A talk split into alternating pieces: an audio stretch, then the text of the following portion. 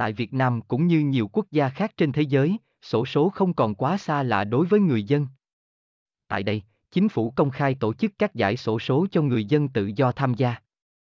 Sổ số được tổ chức theo nhiều hình thức khác nhau, tuy nhiên nó vẫn là việc người chơi lựa chọn các con số sau đó nhà tổ chức sẽ tổ chức quay số và chọn ngẫu nhiên ra những con số đúng chính là kết quả sổ số, kết quả sổ số, cho giải sổ số đó, số số kết quả số số kết quả, thông tin liên hệ, website, https 2 2 gạch chéo số com